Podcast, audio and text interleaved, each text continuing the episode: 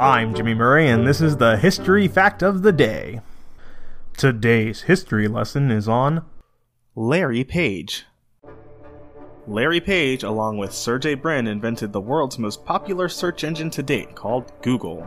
Google has an estimated 300 million users per day with more than 2 billion searches conducted in a day, making Google one of the most visited websites on the internet. Lawrence E. Page, better known as Larry Page, was born in Lansing, the capital state of Michigan, on Monday, March 26, 1973. March 26 is also the date of birth of many other famous personalities such as Alan Arkin, Keira Knightley, Kevin O'Neill, and singer Diana Ross.